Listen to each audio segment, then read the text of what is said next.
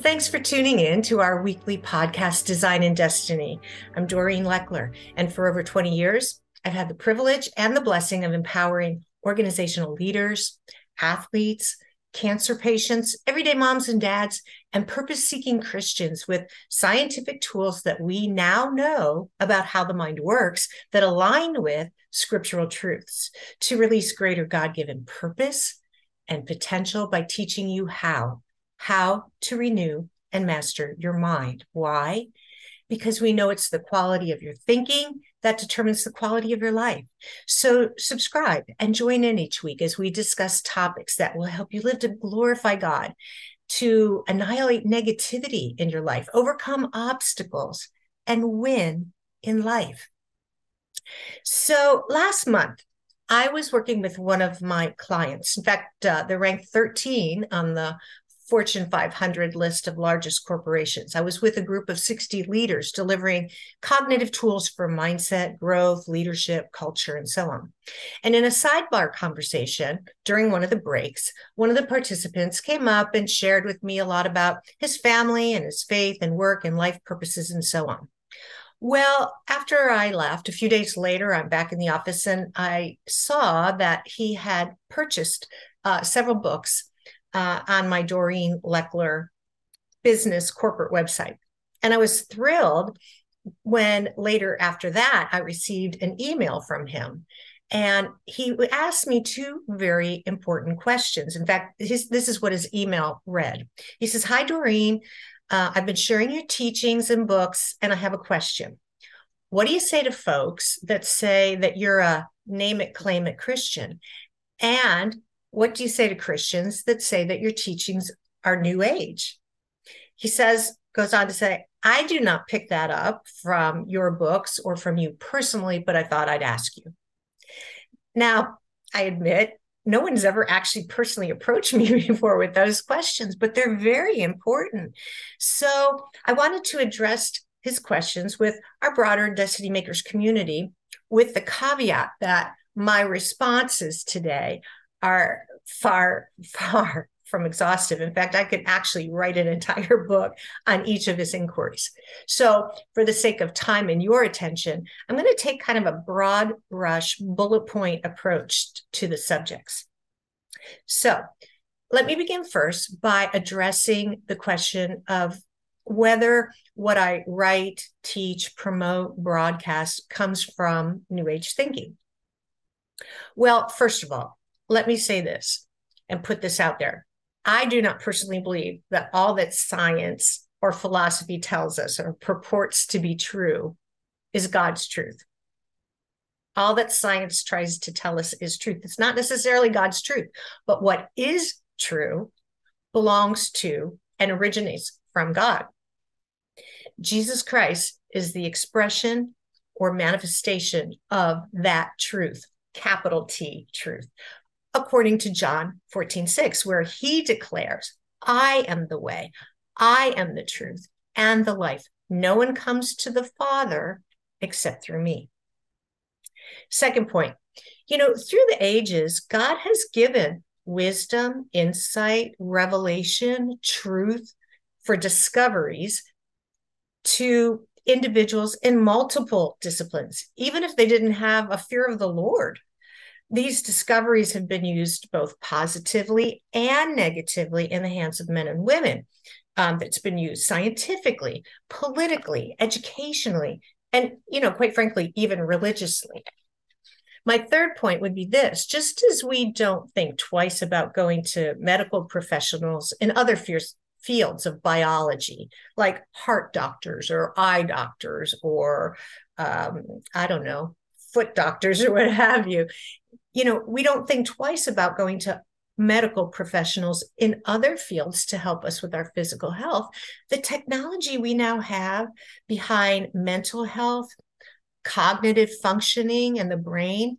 It's solid and it's a burgeoning field of research and discovery. So there's nothing intrinsically wrong or new age about taking care of our temple bodies and seeking well being in our chaotic and very polarizing world. In fact, the church, by and large, at least the Western church, has been re- relatively silent about the importance of health and wellness as a celebration of the gift of life that God's given us. Fourth, God cares about how we think. I'm sure if you've tuned in or you, you have read anything that, that I have written, you have heard me say this again and again and again. The Bible references over 1,700 mentions about the mind, the heart, beliefs, thinking, wisdom, revelation, the tongue, what we speak, which is the verbal expression of thought. Why? Because we know that all your behaviors, your decisions, your actions, your attitudes, they begin first in the mind with thought. You know, I say it in, in each podcast introduction. It's the quality of your thoughts that determine the quality of your life. King Solomon in Proverbs 4:23 said it this way, above all else guard your heart, for it is the wellspring of life. There's nothing new age about that. My fifth point would be this, and this is important, and it's the big distinction to his question. Much of where the self help industry gets into the new age is where they omit or deny the existence and sovereignty of God. They make the individual their own God, if you will, or the sole designer of their life. And while they may express some of the teachings of Jesus, they don't acknowledge his redemptive work as the Son of God on the cross as an exchange for our sins. His blood that has repaired sin's damage by making us righteous through him and him alone. They omit or deny the divinity of Christ and the triune nature of God as Father, Son, and Spirit. So in a new age context or in the self help industry, their goals and their objectives for life or what they call self actualization, they're really based more on personal whims or desires at that moment rather than acknowledging, um, discerning, and obediently following the will and purposes of God. God made us in his image and likeness to have an intimate relationship with Him and to be fruitful in fulfilling our God given potential and purpose. That's in Genesis, while displaying His glory in the earth. So in Christ, we are co laborers, not sole laborers in fulfilling our purpose for the work of God. And this is the key point of distinction I make in my Christian destiny living e course. The three points, the three foundations upon which that whole curriculum is built is this. Number one, you can't walk in the fullness of your destiny if you don't have an accurate view of your identity.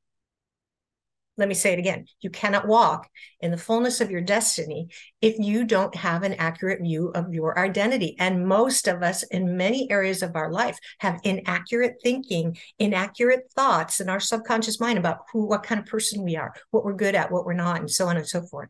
So that's the first foundation. The second foundation is this you won't have an accurate view of your identity if you don't understand, assess, and manifest the inheritance that you have personally, uniquely, specifically been given by God to fulfill it. In other words, your God given potential. If you underestimate your ability, you will underestimate your identity. And the third is this, which is the huge distinction, because quite frankly, in the marketplace, we don't call it identity, we call it self image. Um, we don't call it inheritance, we call it potential. So we talk about those things, but here's the third and most important distinction. You will never envision or grasp the vastness of the potential that you possess if you don't have an intimate, abiding relationship in the one who made you in his image and likeness. If you don't know who God is, how can you know who you are made in his image and likeness? And so, no, my teachings and what I say are not New Age. They're totally grounded in the essence of who God is and his intentions for us as found in the Word of God. This last uh, point about having to abide in the essence of the one who made us in image and likeness. This is the foundational factor for our growth and development, as the scriptures call it, growing from glory to glory. That secular New Age programs don't address. You know, it's interesting. Science claims they'll tell us that we have an unlimited capacity to grow and change. They simply can't explain the font or the source of that potential. They just don't know where it comes from. My e course, my Christian e course, Destiny Living, it delivers that holistic, comprehensive understanding of who God is and how fearfully and wonderfully made we are, how He's made us. See, in Christ, our growth isn't new age, it's not self actualization, it's the process of sanctification, the work of the Holy Spirit in us. I hope that some of those points, uh, maybe perhaps answered some of that. But again, it's such a broad topic. But let me move on as and get to his question about whether or not I'm uh, name it and claim it um, kind of theology or person. And my first point would be this I have to be honest with you, I, I'm not really fully or personally familiar with that theology. And so I have an idea of what that might be, but my picture of what that means and someone else's picture or idea of what that means may not be the same. So if and when that kind of thing comes up, or anytime we get into labels, I typically will ask someone before I answer to describe the picture that they have because I don't want to lock myself into an answer before I understand if we're aligned in our thinking. So we know from science that words create pictures in the mind. I mean, think about it. Words are just simply symbols, letters in our case, that are arranged in a particular order and we associate them with pictures. That's how we learn to read growing up. So words create pictures in the mind. Um, when I'm working um, either in Christian sector, sectors or corporate sectors, I'll use the example of the word home. Home. So for some, the picture of home, it might conjure up memories and emotions of warmth, uh, laughter, safety, love, um, and so on. But for another, it might conjure up memories and emotions of fear or abuse or loneliness, scarcity, shame. So, what name it and claim it connotes for one may be completely different depending on what you've experienced or how you were conditioned to believe that? Does it come with a negative connotation or does it come with something that's more um, positive or um, aligned with scripture? So, for any of you with concerns around this, I would really welcome your very specific questions, either by email or in the comments below.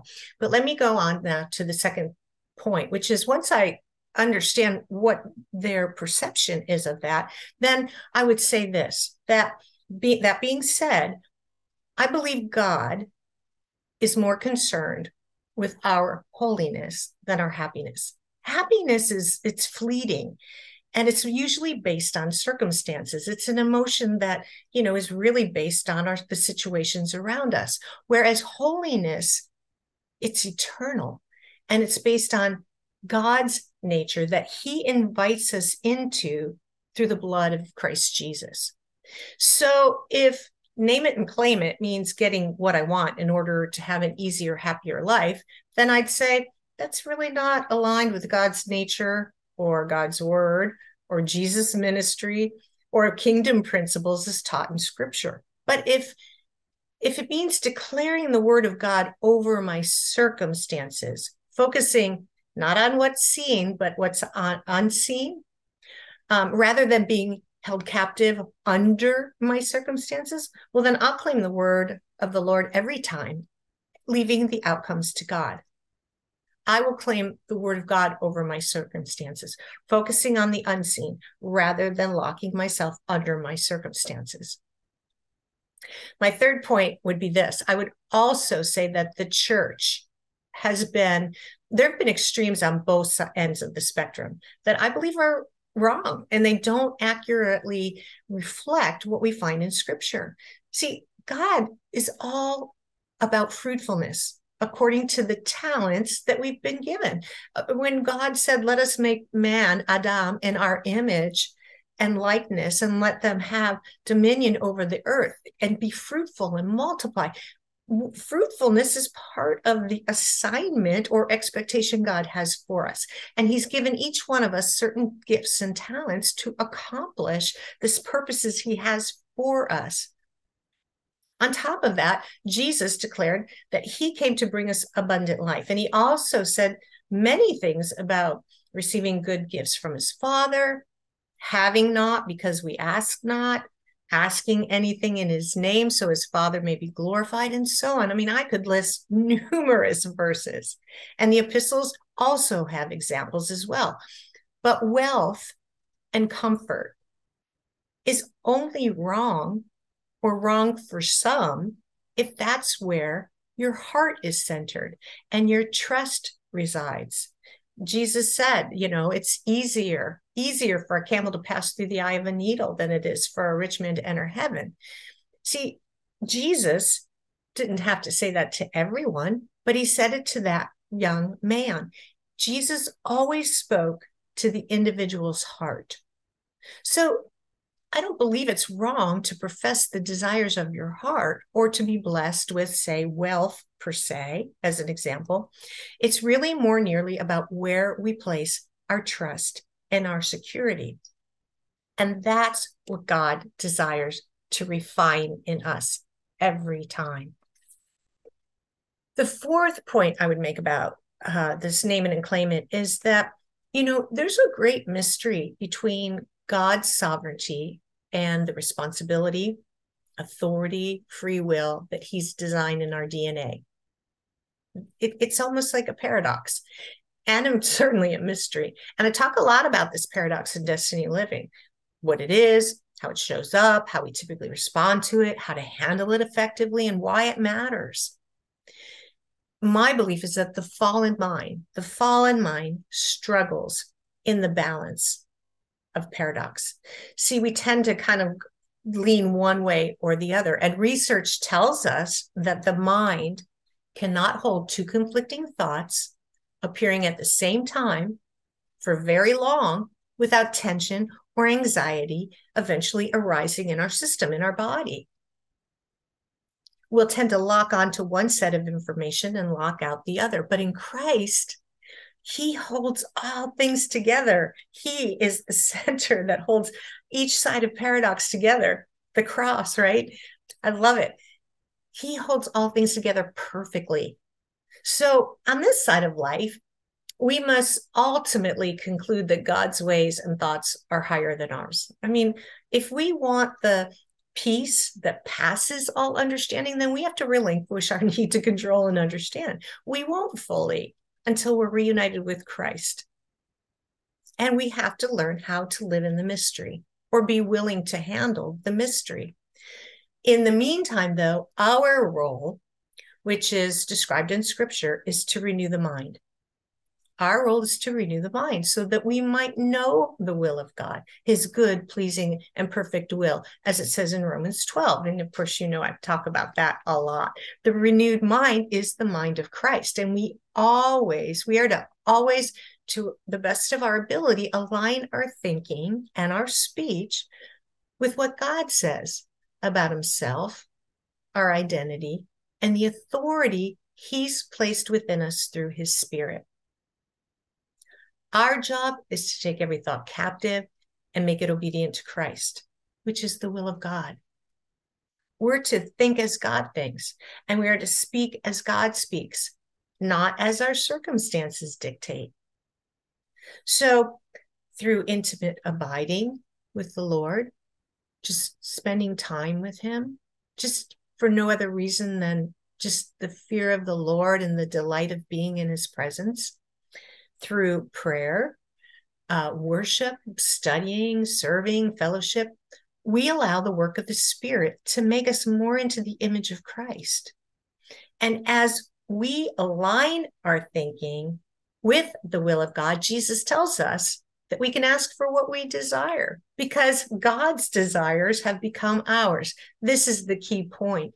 Name it and claim it, in my view, isn't just deciding that you want something, although I don't think God minds if you just, you know, pray a prayer of hope. Boy, God, I really could use a new car. I really could use a new, you know, refrigerator or whatever. I don't think he's offended by that. But what the I believe really what the scriptures tell us is this that as we align our thinking with the will of God, as we take every thought captive to make it obedient to Christ, as we know the word of God, not just in our head, but in our heart, so that we automatically respond to life circumstances with the word of God. Jesus tells us we can ask for what we desire because our desires will be God's desires. They'll become one. We are one, as Jesus told us, if we remain in Him and his word remains in us. In other words, our declarations, our proclamations, our decrees, our binding and loosening will reflect the heart of the Father and the mind of Christ with the power of the Holy Spirit. We don't think and speak according to our earthly circumstances. We focus on what is unseen and eternal, the principles and promises of the kingdom of God. And my last point on this would be this we don't control God, we are not his boss. We walk out our salvation, as the scriptures tell us, with fear and trembling, trusting that God is lovingly preparing us for our eternal purpose on earth as it will be in heaven. Well, friends, I'm grateful for my new friends' courage and boldness to ask these questions, as well as the opportunity it gave me to sit and write and articulate and answer him back, and to, you know, delve deep into my own heart and then be able to share it with you. And, you know, I just want to clarify over this entire kind of destiny living podcast that that my objective is to glorify God through my life and accurately, to the best of my earthly ability, reflect his nature and his heart for his creation. So I'd love to hear your thoughts, and I welcome every contribution you can make to this conversation. So feel free to add them to the comments below uh, and click on the link below for my free ebook. It's free, my gift to you Seven Essential Steps to Grow in God receive your destiny, and win in life. God bless you. I hope to see you next week.